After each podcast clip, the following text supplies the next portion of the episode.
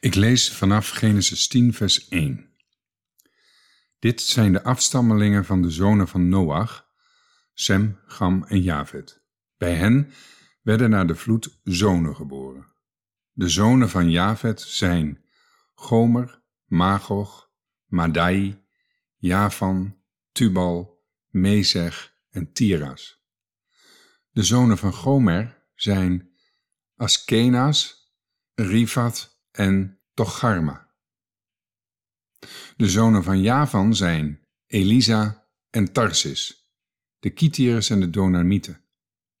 Van hen stammen de mensen af die zich over de kustlanden van de volken verspreid hebben, in hun landen, elk overeenkomstig zijn taal, overeenkomstig hun geslachten, onder hun volken. De zonen van Gam zijn Cush, Mizraim, Put en Canaan. De zonen van Cush zijn Seba, Havila, Apta, Raema en Saptega. De zonen van Raema zijn Sheba en Dedan. En Kus verwekte Nimrod. Die begon een geweldenaar op de aarde te worden. Hij was een geweldig jager voor het aangezicht van de Heere. Daarom wordt gezegd als Nimrod, een geweldige jager voor het aangezicht van de Heere. Het begin van zijn koninkrijk bestond uit Babel, Erech, Akkad en Kalne in het land Sinear.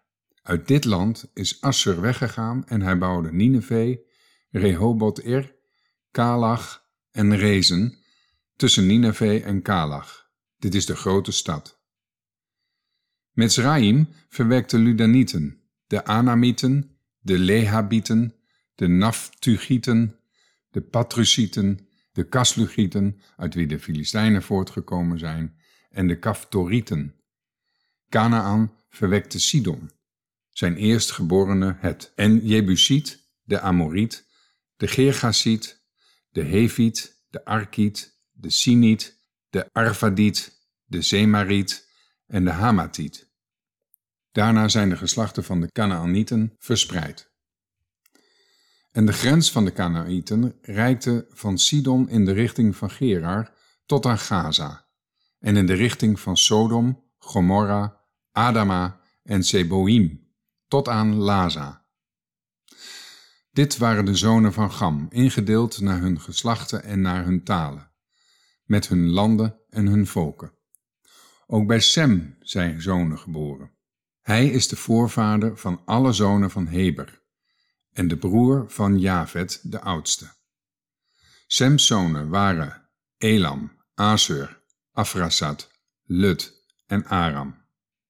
De zonen van Aram waren Us, Hul, Geter en Mas. Afrasat verwekte Sela en Sela verwekte Heber. Bij Heber werden twee zonen geboren. De naam van de ene was Peleg, omdat in zijn dagen de aarde verdeeld is, en de naam van zijn broer was Joktan.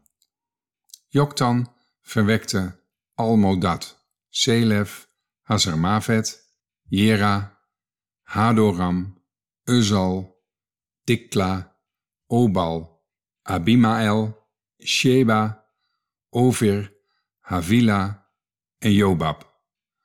Zij waren zonen van Joktan.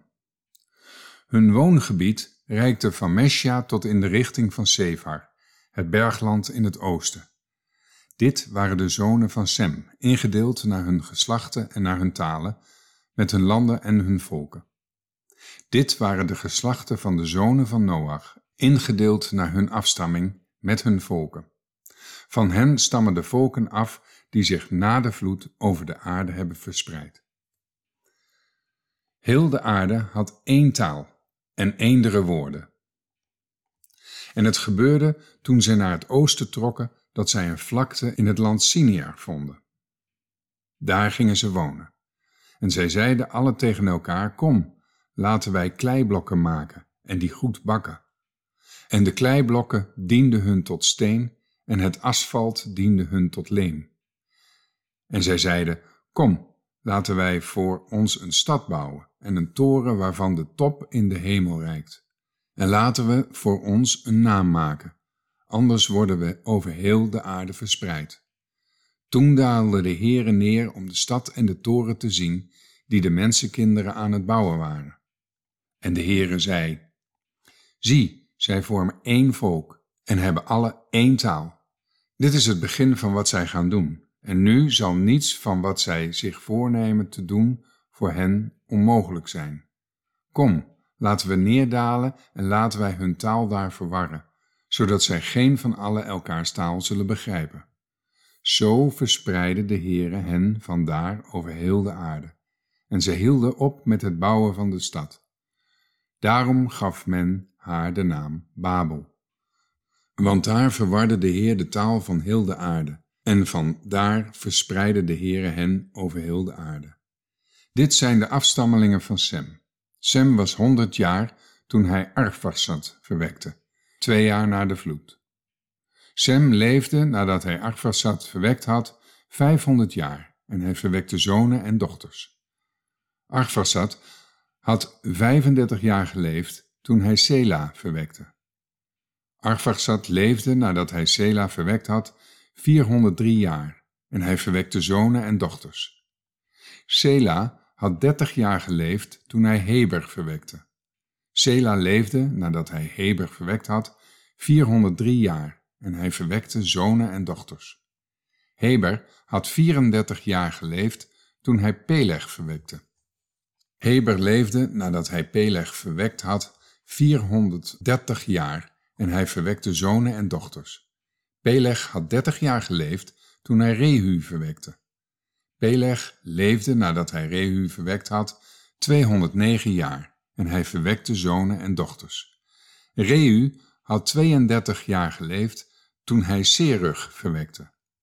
Rehu leefde nadat hij Serug verwekt had 207 jaar en hij verwekte zonen en dochters. Serug had dertig jaar geleefd toen hij Nahor verwekte. Serug leefde nadat hij Nahor verwekt had 200 jaar en hij verwekte zonen en dochters. Nahor had 29 jaar geleefd toen hij Tera verwekte. Nahor leefde nadat hij Tera verwekt had 119 jaar en hij verwekte zonen en dochters. Tera had 70 jaar geleefd toen hij Abram, Nahor en Haran verwekte. Dit zijn de afstammelingen van Tera. Tera verwekte Abram, Nahor en Haran. En Haran verwekte Lot. Haran stierf tijdens het leven van zijn vader Tera in zijn geboorteland in Ur van de Galdeeën. En Abram en Nahor namen zich vrouwen. De naam van Abrams vrouw was Sarai en de naam van Nahors vrouw was Milka, een dochter van Haran. De vader van Milka was Jiska. Sarai nu was onvruchtbaar, ze had geen kind. En Tera nam Abram zijn zoon en Lot zijn kleinzoon, de zoon van Hara en Sarai, zijn schoondochter, de vrouw van zijn zoon Abram, en zij trokken met hen uit Ur van de Galdeeën om naar het land Canaan te gaan. En zij kwamen tot Haran en bleven daar wonen.